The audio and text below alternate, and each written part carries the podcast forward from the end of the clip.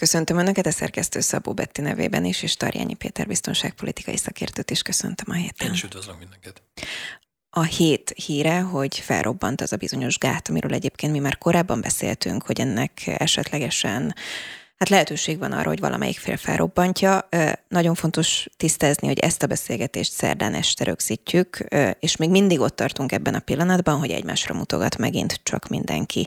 Kezdjük talán ezzel. Te most ezt a helyzetet hogyan látod, annak tükrében, hogy még biztos tények nincsenek? Hát olyan szempontból azért vannak már biztos tények, hogy azokat a felvételeket több szemszögből, illetve különböző robbantási szakértők által, robbantási vektorok kiszámolásával, a képek számítógépes analitikákba történő beépítésével, és ezeket különböző mesterséges intelligenciával végrehajtott ellenőrzéseken átvezetve most már biztosan kijelenthető, hogy a robbanás az belülről történt. Tehát itt ugye két állítás ütközik. Az egyik állítás arról szól, ez az ukrán állítás, hogy Oroszország robbantotta föl a gátat. A másik állítás, tehát ugye Oroszország oldaláról pedig az, hogy egy külső támadás érte, magyarán egy ukrán rakéta csapódott a gátba, ami olyan kárt okozott, hogy egyszerűen a gát összeomlott. Igazán a két állítás között az a nagy különbség, hogy az egyik belső robbanásról beszél, a másik külső robbanásról.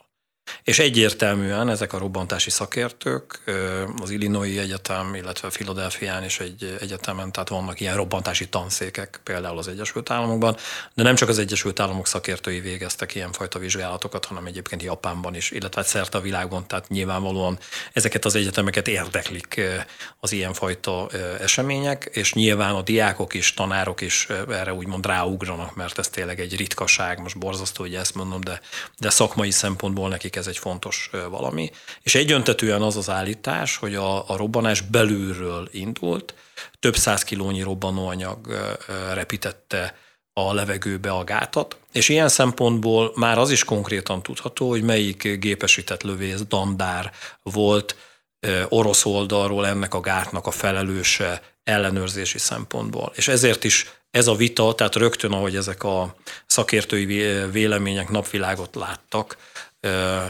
ellenszakértők, illetve ellenbloggerek arról kezdtek el beszélni, hogy például a Kercsi Híd kapcsán is Ukrajna be tudott juttatni a Kercsi Hídra olyan embereket és olyan robbanóanyagot, ami képes volt a hidat megrongálni, de hát azért itt egy óriási különbség van a két épületegyüttes, vagy hogy mondjam, a híd, illetve a gát között. A gát nem volt átjárható. Tehát ilyen szempontból a gát közúti forgalom szempontjából azért nem volt használható, mert egyébként az lerombolásra került már nem most, hanem bő fél évvel ezelőtt. És tulajdonképpen a gátnak a teljes ellenőrzését az orosz hadsereg végezte. Tehát nem az történt, hogy egy közúti vasúti hídon, ahol egyébként a napi forgalom zajlik, történik egy robbanás, hanem egy olyan helyen, ami teljes egészében katonai ellenőrzés alatt van. A katonai ellenőrzésben egyébként a gát belsejében, mert hogy a gátak egyébként üregesek, tehát vannak olyan részeik, ahol lehet mozogni, úgy szintén orosz katonai jelenlét volt tavaly óta. Ezért is beszélgettünk egyébként, hogy a felvezetőben nagyon helyesen elmondtad, tavaly pont a herszoni támadás kapcsán, ami tavaly augusztus-szeptember környékén volt, hogy Herszon körüli műveleteknél Oroszország belengedte azt, hogy képes lenne egyébként a teljes területet, mint ahogy most láttuk is, elárasztani. Ami egyébként a herszoni hadműveleteket ukrán oldalról nagyon komolyan megnehezítette volna. Tehát ilyen szempontból akkor is Oroszország elismerte, hogy a gát teljes katonai ellenőrzését ők végzik, és a gát felrobbantásához rendelkeznek egyébként megfelelő technológiával, tudással, robbanóanyaggal, mindennel. Azt kell megértenünk, hogy ugyan léteznek gátrobbantásra alkalmas külső fegyverek, de ilyen fegyverek nem kerültek bevetésre, és nem történt ilyenfajta külső robbanás sem, hiszen magának a robbanásnak a pillanatai is láthatók már videófelvételen, és ott is, tehát ennek elemzése is megtörtént. Tehát egyrészt történt egy elemzés magáról a létesítmények összezuhanása és elhelyezkedése, a romok elhelyezkedése, a romok robbanási irányba történő kirepülése, a törmelék, hát most itt azért olyan törmelékekről beszélünk, amik adott esetben több 10 vagy több 100 tonnás beton darabok, ezeknek az elhelyezkedése, tehát ez mind-mind megvizsgálásra került. Ezért írtam egyébként tegnap a Facebook oldalamra, hogy én először várnék, mert pontosan tudtam, hogy ilyenfajta vizsgálatokra képes számtalan tudományos intézet, és meg is tették, tehát tulajdonképpen a robbanást követő 24 órában meg is lettek ezek az eredmények, és ezek egymástól függetlenül arról szólnak, hogy belülről történt a robbanás, és ez innentől kezdve elsősorban Oroszország felelősségét mutatja. Miért volt érdeke Oroszországnak felrobbantani ezt a gátat, és miért most? Na, ez egy nagyon érdekes kérdés. Ugyanis, ahogy tegnap is írtam a Facebookon, ennek a gátnak a felrobbantása mind a két félnek hozhatott egyébként eredményeket, de bajt is okozott nem kis mértékben. Hogy miben hozott egyébként Oroszországnak? Nyilvánvalóan, ha igaz az az állítás, hogy ők ezt azért tették, mert hogy ezen keresztül az ukrán ellentámadást akarták megakasztani, az két dolgot feltételez automatikusan. Az egyik feltételezés az, hogy ténylegesen ebből a térségből várható volt valamilyen fajta ukrán támadás.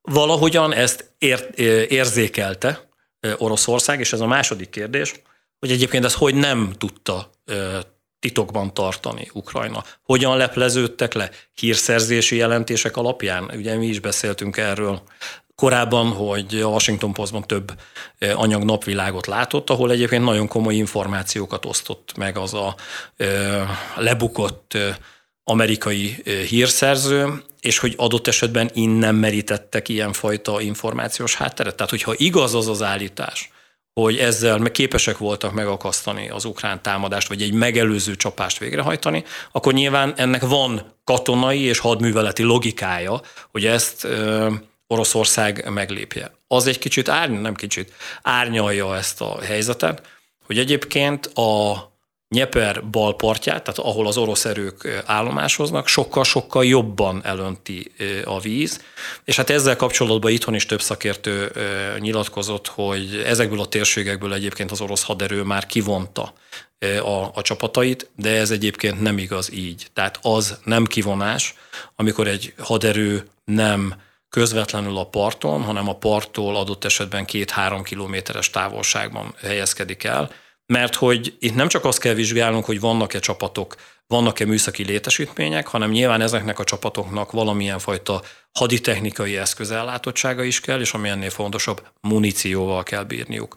Az a muníció, és ezt mind a két fél oldaláról mondom, és ezért írtam tegnap is ezt, hogy az is egy leleplező dolog lesz, hogy kinek a hadereje szenvedett nagyobb károkat, tehát kinek maradtak katonai eszközei, lőszerei úgy az árvíz alatt, hogy azt akkor tudják csak kiszedni, ha az árvíz levonult, vagy egyáltalán felszáradt valamennyire a talaj. És hát ilyen szempontból a hírszerzési források arról is szólnak most, hogy azért a Nyeper bal partján, tehát az orosz erők oldalán sokkal-sokkal komolyabban elöntötte a víz a területeket, ami azt jelenti, hogy egyébként úgy tudta Oroszország megoldani adott esetben ezeknek a területeknek a kiürítését, és adott esetben azt elérni, hogy ne legyen egyáltalán ilyenfajta kár az ő oldalukon, hogy ezt ukrán oldalon senki nem vette észre. Amire azt kell mondjam, hogy ez megint csak nem lehetséges, mert akkor ebből komolyan gondolhatta Ukrajna, hogy valamire készül Oroszország. Tehát én azt gondolom, hogy itt ez egy kettős helyzet, amiben Oroszország robbantott és próbálta meglepni Ukrajnát, ami vagy sikerült, vagy nem, ezt ugye nem tudjuk. Ez még azt mondom, hogy legalább egy 3-5 nap, hogy kiderüljön, hogy milyen katonai problémákat jelent ez. És hát van egy másik dolog, amit egyébként maga Zelenszkij elnök mondott el, és ami egyébként a Krím-félszigetre is hatással bír, amit egyébként Oroszország akkor szintén beáldozott, ez pedig az ivóvíz ellátás. Mert ugyan itthon is erről beszéltek tegnap szakértők, hogy van egy külön csővezeték, ami a Krím-félszigetet elláthatja vízzel, de arról nem beszéltek, hogy ennek mekkora a kapacitása. És ez a kapacitás még csak azt sem mondanám, hogy a fele lenne annak, amit Krím-félsziget egyáltalán néhány hónap alatt, a nyári hónapokban, de akár a téli hónapokban is ivóvíz oldalról felhasznál. Tehát magyarán ivóvíz ellátás biztosan lesz a Krím-félszigeten az elkövetkező időszakban, és nyilván nem csak a Krím-félszigeten, hanem egyébként más térségekben is, orosz oldalon is, és ukrán oldalon is. Én azt mondanám, hogy ha itt Oroszország áll ténylegesen emögött a robbantás mögött, és nagy valószínűséggel, egyre nagyobb valószínűséggel mondom azt százalékosan, hogy igen, ez egy eléggé kétségbeesett lépés. Egy olyan fajta rövidtávú gondolat, aminek keretében próbálnak zavart kelteni az ukrán ellentámadásban, ami egyébként már tart, tehát ez biztos, tehát ezt most már múlt időben mondom, tehát az offenzíva elkezdődött. És vagy az történhetett, hogy tudtak arról, hogy ebben a térségben támadó erők helyezkednek el, és ezeket valahogy, mint az űrgét ki kéne önteni vízzel, és ezeket az erőket helyben tartani, és elérni azt, hogy ne tudjanak támadást végrehajtani. Hozzáteszem, ez nem megsemmisítést jelent. Tehát ez egy pillanatnyi helyzet, ami olyan pillanatnyi helyzet, hogy ez néhány napban, másfél-két hétben veti vissza a támadásokat, de mindenképpen zavart tud okozni az ukrán ellentámadásban. Illetve azzal kell tisztában lennünk, hogy ha nincs ilyenfajta lépéssorozat ukrán oldalon, akkor is ez zavart keltett egyébként az ukrán hadvezetésben, hiszen egy területen az erőforrásokat mentésre, a parancsnoki láncolatot és egyáltalán a politikai döntéshozást, az önkormányzati döntéshozást, a kommunikációt, mindent, tehát erőforrásokat kell arra allokálni, hogy ebből a térségből mentsék az embereket, mentsék a javakat. Tehát ez megint csak Oroszországnak hozhat. Ukrajnának hát egyrészt az ivóvízhez kapcsolódóan, tehát közép és hosszú távon kicsit úgy képzeljük el a Krím-félszigetet, mint hogyha egy erőd lenne.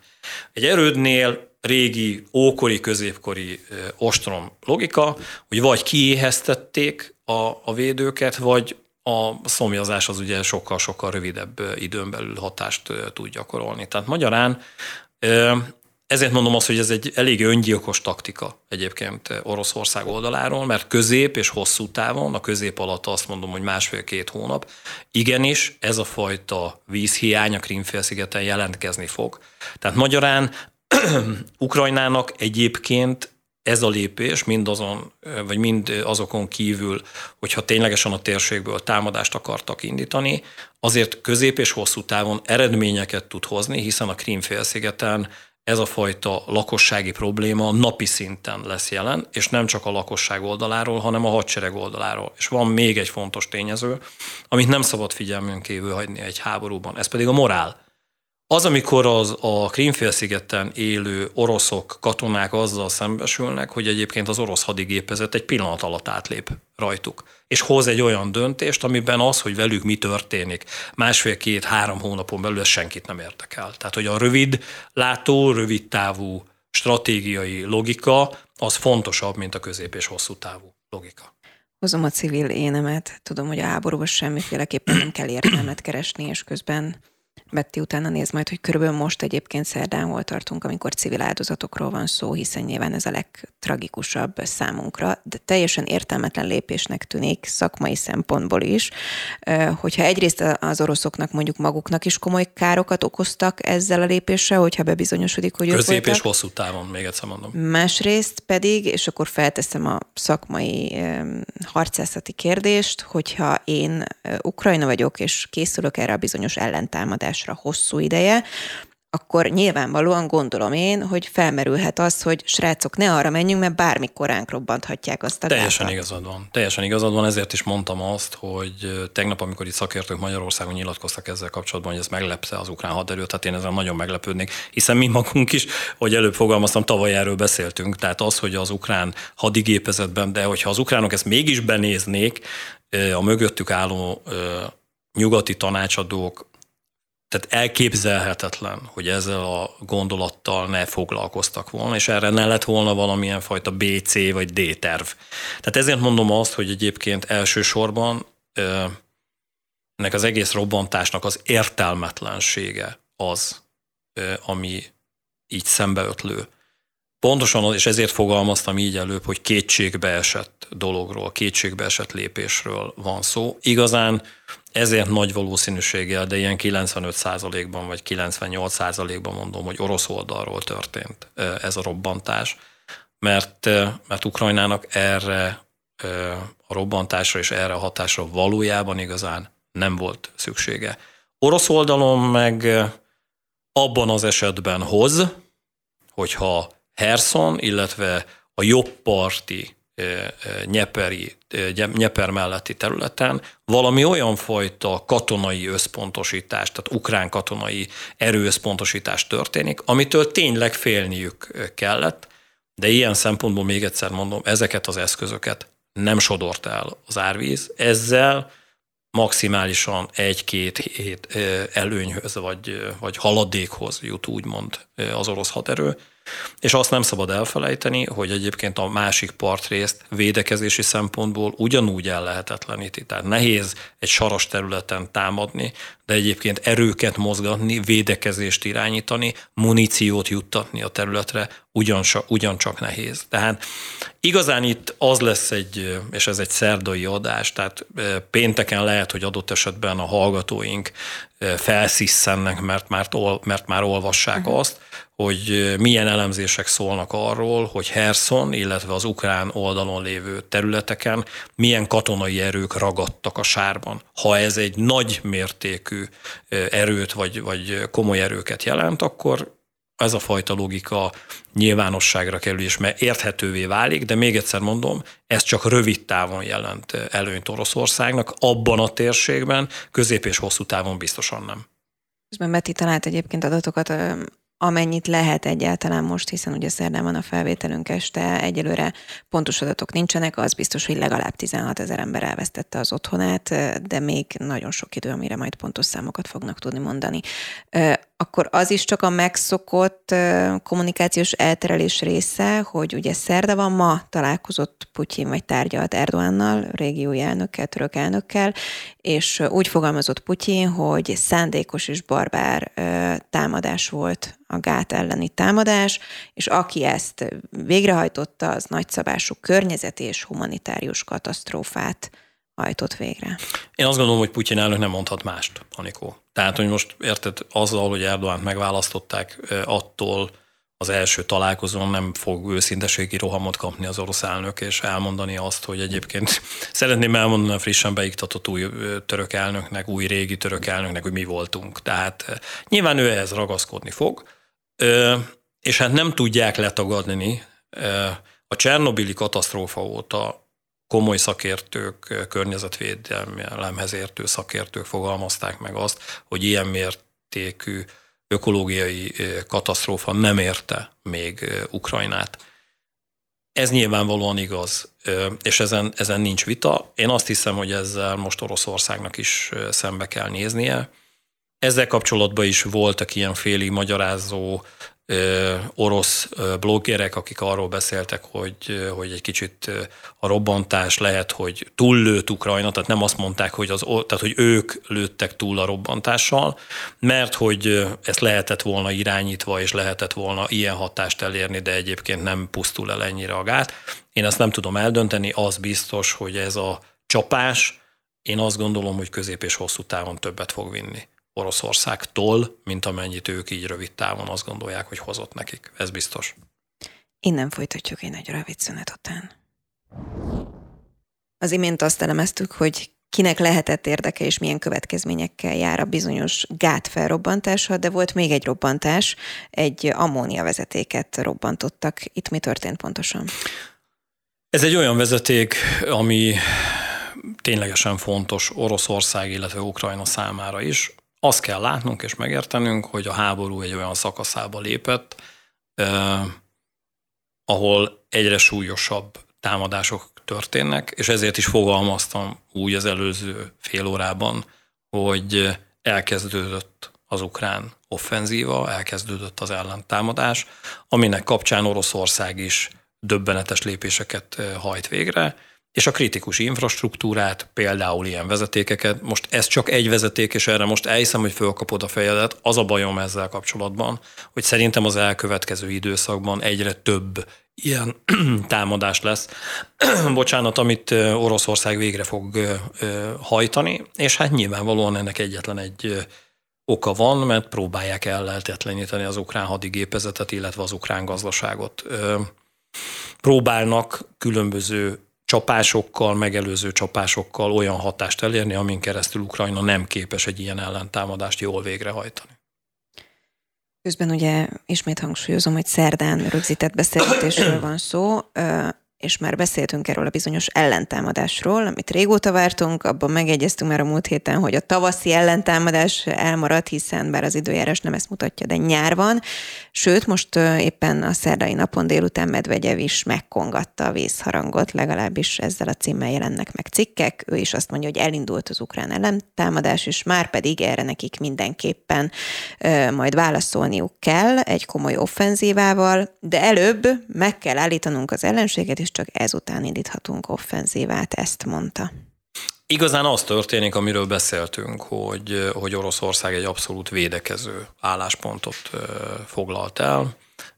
Ebbe ilyenfajta megelőző csapások beleférnek az ő katonai doktrinájuk szerint, és nyilvánvalóan arra várnak, hogy az ukrán ellentámadás, amikor ténylegesen kibontakozik, mert hogy ennek még csak az első fázisait látjuk, amiben a tüzérségi, precíziós csapások, amiket heteken át folytatott Ukrajna, nem fejeződtek be, de emellett a szárazföldi haderők is megjelentek különböző harcoszlopokkal.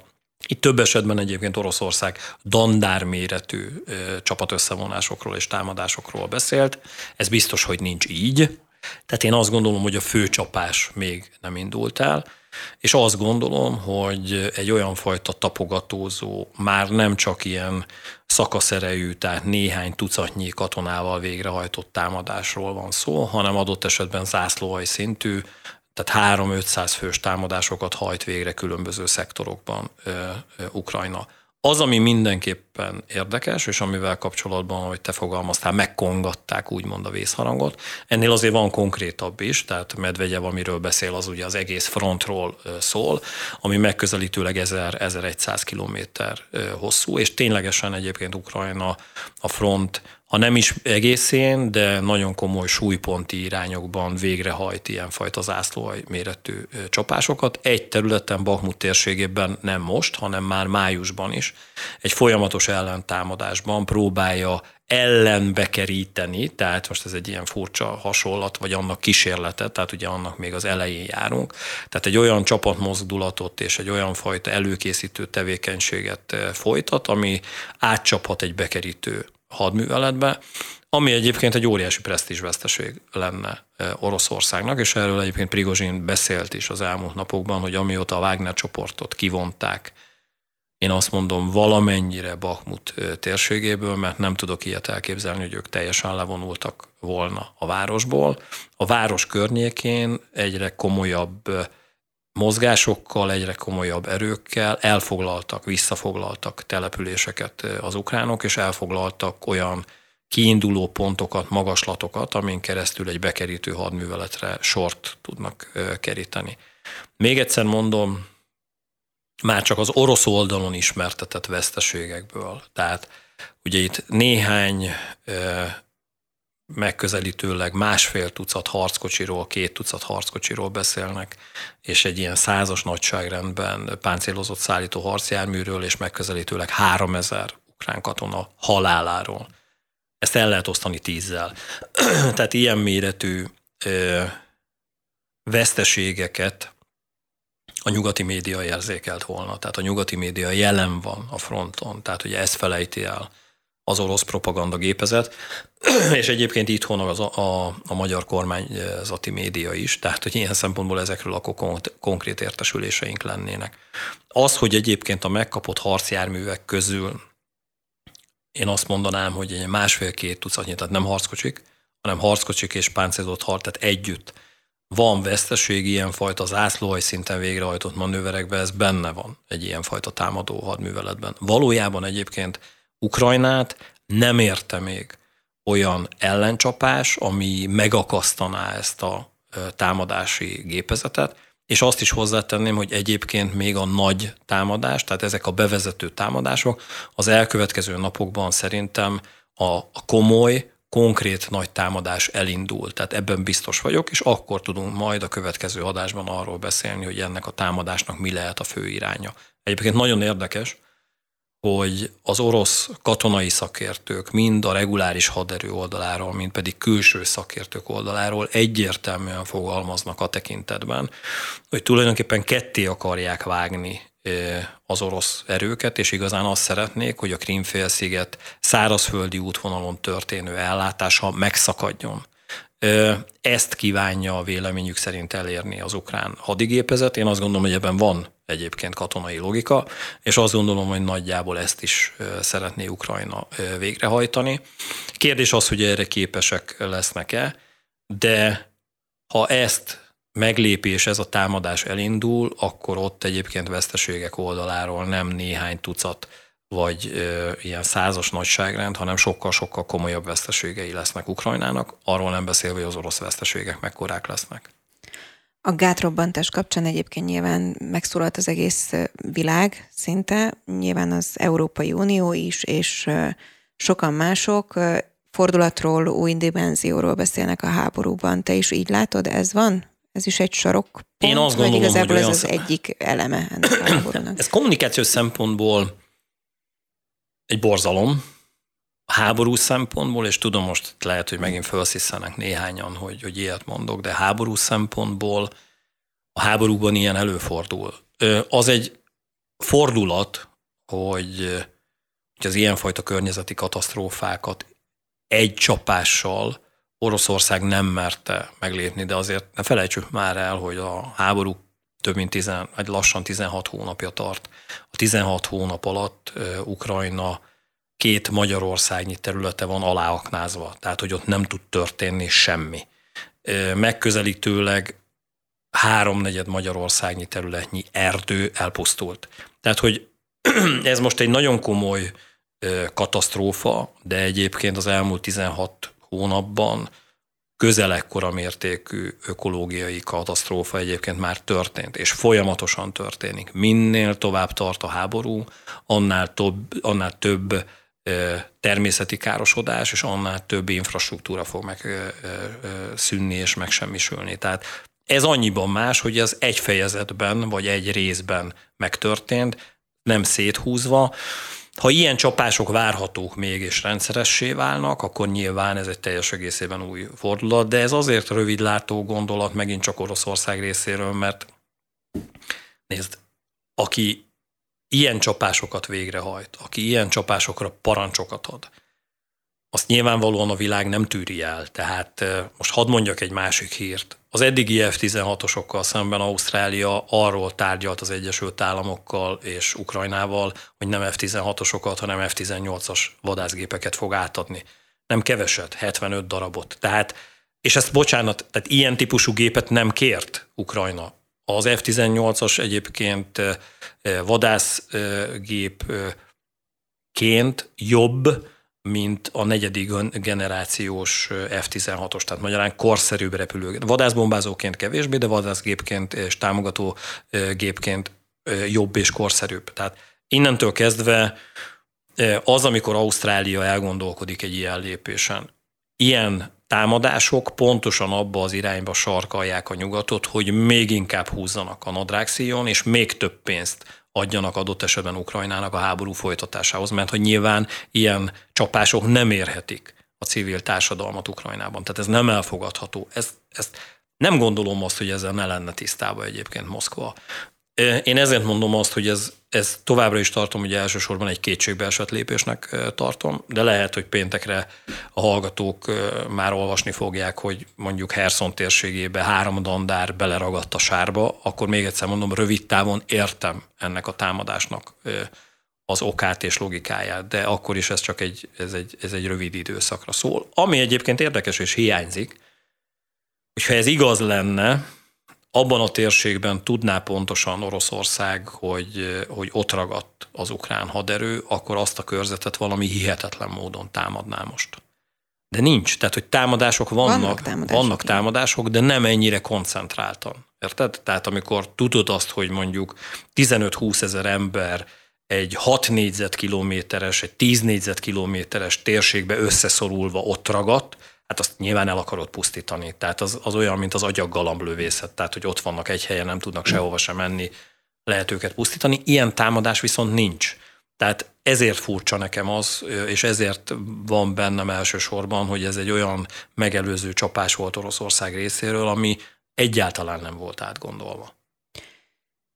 Közben muszáj beszélnünk ezen a héten is a Wagner csoportról, hiszen körülbelül úgy néz ki, mintha Prigozsin egy ilyen külön média szereplő lenne, vagy nem tudom, milyen lába lenne ennek az egész háborúnak, mert megint nyilatkozott, tehát ő olyan, mintha egy ilyen külön életet kezdett volna élni.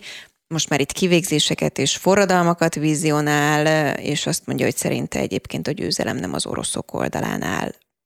Mennyire lehet őt komolyan venni, vagy azt, amit ő mond? Hiszen mégiscsak egy zsoldos hadseregnek a vezetője, aki az oroszokat segíti elvileg.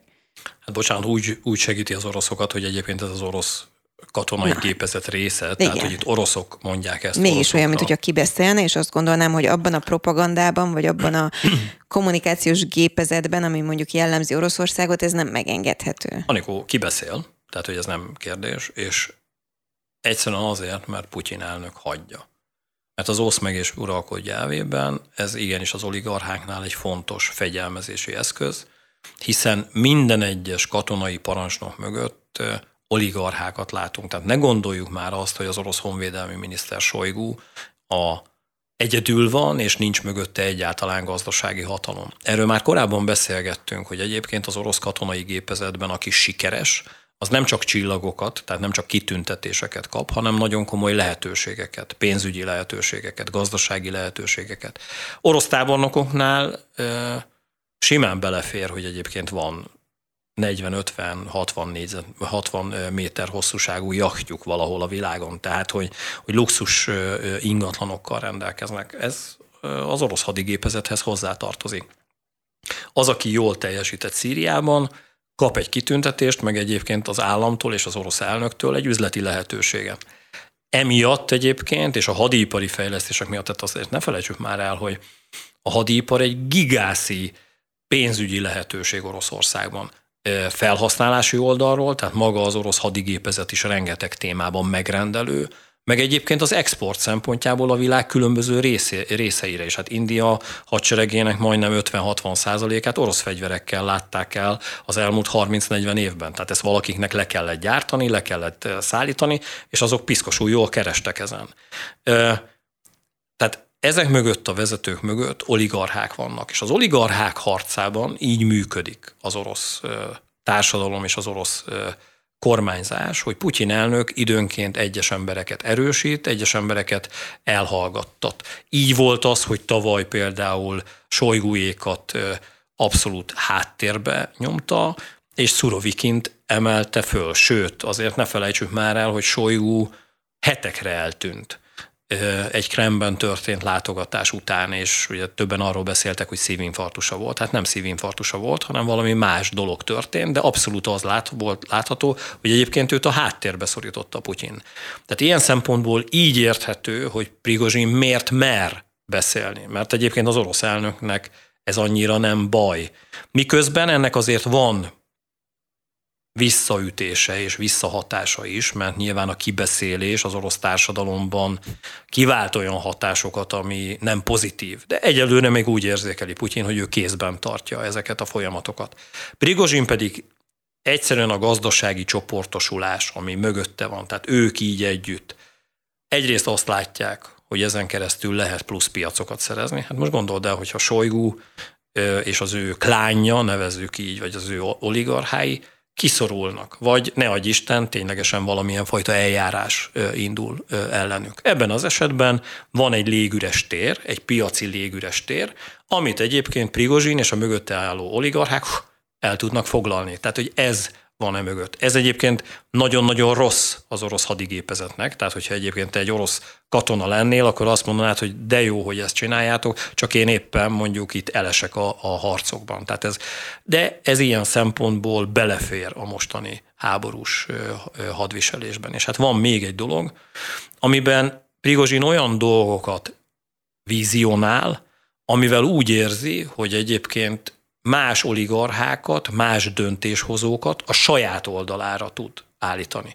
Ezért volt fontos Bahmut, mert egy dolgot most már Prigozsintól nem tudnak elvenni. Ő bejelentette, és volt olyan pillanat, amikor Ukrajna is félig meddig elismerte, hogy ő elfoglalta a várost. Tehát nem azt mondtam, hogy a csatát megnyerte.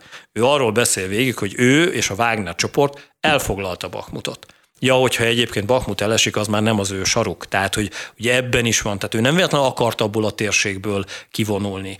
És egy ilyenfajta adókapóban egyrészt rengeteg orosz katona meghal, Wagneres is, meg egyébként reguláris haderőben szolgáló orosz katona, de ekközben megy a hatalmi játszma, amiben most még egyébként Putyin elnök úgy érzi, hogy kantáron vagy tudja tartani a gyeplőt, és tudja még irányítani az oligarchákat. Közben szombaton minden idők legnagyobb légi gyakorlatába kezd majd a NATO Németországban. 25 ország, 250 repülő, 10 000 katona. Amikor valaki egy ilyen hírt olvas, akkor nyilván megrémülhet, holott a NATO azért folyamatosan szokott gyakorlatozni. Persze. Te hogy látod, ez felkészülés, vagy csak igazából edzésben tartás, vagy pusztán egy tervezett gyakorlat, amit mondjuk esetleg nagyobb most indokoltan a háború miatt? Én azt gondolom, hogy tervezett gyakorlatok vannak. A tervezett, tehát akkor ezt tényleg bontsuk szét, te is igen, megtegyük helyre, igen. A tervezett gyakorlatok az elmúlt, tehát amióta a NATO létezik, egyeztetett, bizonyos térségekre kihegyezett olyan gyakorlatok, amiben amikor úgy értékeli a NATO, hogy helyzet van, egyes térségekben, Jeges-tengeren, Atlanti-óceánon, Balti-tengeren, szárazföldi erők oldaláról annak idején, amikor még a ketté szakadt Németország volt, tehát volt a német demokratikus, ugye a kommunista és a német szövetségi, a nyugat-németország, rendszeresen voltak éves gyakorlatok Németország, tehát Nyugat-Németországban, hogy ezzel jelezzék a Varsói Szerződésnek, hogy a NATO toppon van és mozgat erőket. És nyilván, tehát ez a tervezett. Nyilván van az ettől eltérés, amikor valami válság történik. Ebben van két irányultság. Az egyik, ami arról szól szakmai szempontból, most mondok konkrétan egy példát, amikor a migráció kapcsán 2015-16-ban Németországban úgy döntöttek, hogy egyébként a katonai erőket is bevonják a határvédelembe, a migráció megállításába, és akkor voltak olyan gyakorlatok, amikor bármennyire is furcsa, nem elsősorban fegyverekkel gyakorlatoztak német, illetve egyébként őket támogató NATO katonák is, nem nagy létszámmal, de voltak, hanem elsősorban egészségügyi ellátási, illetve olyan migrációhoz kapcsolódó ellenőrzési tevékenységek, amire akkor szükség volt. És van a másik, amikor ilyenfajta háborús helyzet van, aminek kapcsán azt mondom, hogy ez egy tervezett gyakorlatra ráépült, sokkal-sokkal nagyobb, figyelmeztető hadgyakorlat, ami egyértelműen, tehát 250 repülőgép, az tényleg egy nagyon komoly hadgyakorlat. Tehát azt értsék meg a hallgatók, hogy mondjuk egy 250-300 repülőgéppel egy Ukrajna méretű ország légterének totális védelmét végre lehet hajtani. Úgy, hogy ott egyébként Oroszország, ha nem mozgósít egy komoly légierőt, tehát a mostani létszámú orosz jelenléttel szemben Ukrajna teljes légterét biztosítani lehetne. Ez egyébként jelzésértékű. Egyrészt jelzésérték az, hogy erre a NATO képes. Jelzésérték az, hogy mennyi idő alatt volt erre felkészült, és mennyi idő alatt tudta összeverbuválni ezeket a repülőgépeket. Ez egyébként szerintem egy picit hosszú volt. De nyilván miután ez megtörténik, tehát ezért lényeges egy hadgyakorlat, ez már nem lesz ennyi idő, hanem ennél sokkal-sokkal rövidebb idő alatt is képes lesz erre a NATO. És a másik az, hogy egyébként Németország térségében képes 250, vagy ennél akár több, tehát ennek akár dupláját is, 5-600 olyan katonai repülőgépet mozgósítani, amellyel Németország, Olaszország és Lengyelország térségében tulajdonképpen egész Európára, és erre mondanám azt, hogy az Európa-félsziget, és az Európa-félsziget alatt értsük azt, hogy ezt egészen adott esetben Oroszország szívéig, tehát Moszkva, vagy akár az Ural vonaláig valamilyen fajta támadó vagy védekező hadműveletekre képes légierőt mozgósítani, légiflottát mozgósítani képes legyen a NATO. Tehát 5-600 repülőgép az már nagyon komoly létszám, és ezt vezeti fel. Tehát, hogy ennek a hadgyakorlatnak van egy olyan következő fázisa, ami ha szükséges, mert egyébként ez rengeteg pénz, egy ilyenfajta hadgyakorlatot végrehajtani, azt vetíti előre, és ez a figyelmeztetés, tehát ez a harmadik része az ilyenfajta hadgyakorlatoknak, elsősorban nyilván Oroszország felé, hogy egyébként a NATO képes ilyen erőket megmozdítani, és ilyen gyakorlatokkal nem hosszú, hanem hihetetlen rövid időn belül 5-600 repülőgépet néhány 10 órán belül mozgósítani. Ez azért egy komoly háborús potenciál, és nyilván, ahogy az idő előre halad, ez nem csak 5-600, hanem adott esetben több ezer repülőgép is lehetséges, amit meg innentől kezdve már nem lehet félváról venni Oroszország részéről. Ez meg kellene, hogy nyugtasson minket egyébként? Én azt gondolom, hogy igen, mert hogy nem kérdés ezekkel az erődemonstrációkkal, és az, amit Ukrajnában látunk a nyugati fegyverek kapcsán, hogy Oroszországnak nincs esélye a NATO-val szemben. Én azt mondom, hogy ezelőtt mondjuk 1,5-2 évvel ezt komolyan gondolták, én magam is egyébként szakértők, hogy Oroszországnak komoly esélye van a NATO-val szemben. Ma már látjuk azt, hogy nincs. Tehát ilyenfajta nyílt háborús történetekben nincsen. De azért, bocsánat, mert kiderült, hogy az elmúlt 1,5 évben, hogy nincs meg egyébként az a harcászati háttere vagy eszközállománya, amit gondoltunk, hogy van, vagy azért, mert annyira meggyengült mondjuk az elmúlt 1,5 évben. Ez mind így. Tehát, tehát ez mind egy olyan fejezet egy könyvben, mint hogy az Ostrom, tehát hogy az Ostromban is ugye több fejezetben foglalkozunk ezzel, hogy igen, látjuk azt, hogy más gondoltunk, sokkal gyengébb az orosz haderő, sokkal gyengébb a felkészültsége, sokkal gyengébb a szárazföldi háttere, és egyébként a technológiai rendszeresített, tehát nem az, hogy van egy-egy csúcs technológia, hanem a rendszeresített technológiák oldalában is sokkal gyengébb a NATO-nál. És hát van az, ami nagyon-nagyon lényeges, ez a morál és a kiképzési tudás, hogy ebben is a NATO alatt teljesít Oroszország. Na hát, ha már ilyen szépen promóztad a könyvünket, akkor igen, megmutatom, mert most már itt foghatjuk a kezünkben a háború első évét összefoglaló Ostrom című könyvet, aminek egyébként az is érdekessége, hogy az összes eddigi adás egy QR kóddal visszanézhető. Ugye a YouTube-on fent vannak az adások, úgyhogy ezért is érdemes felzárkózni. A spiritkönyvek.hu oldalon megrendelhető ez a könyv.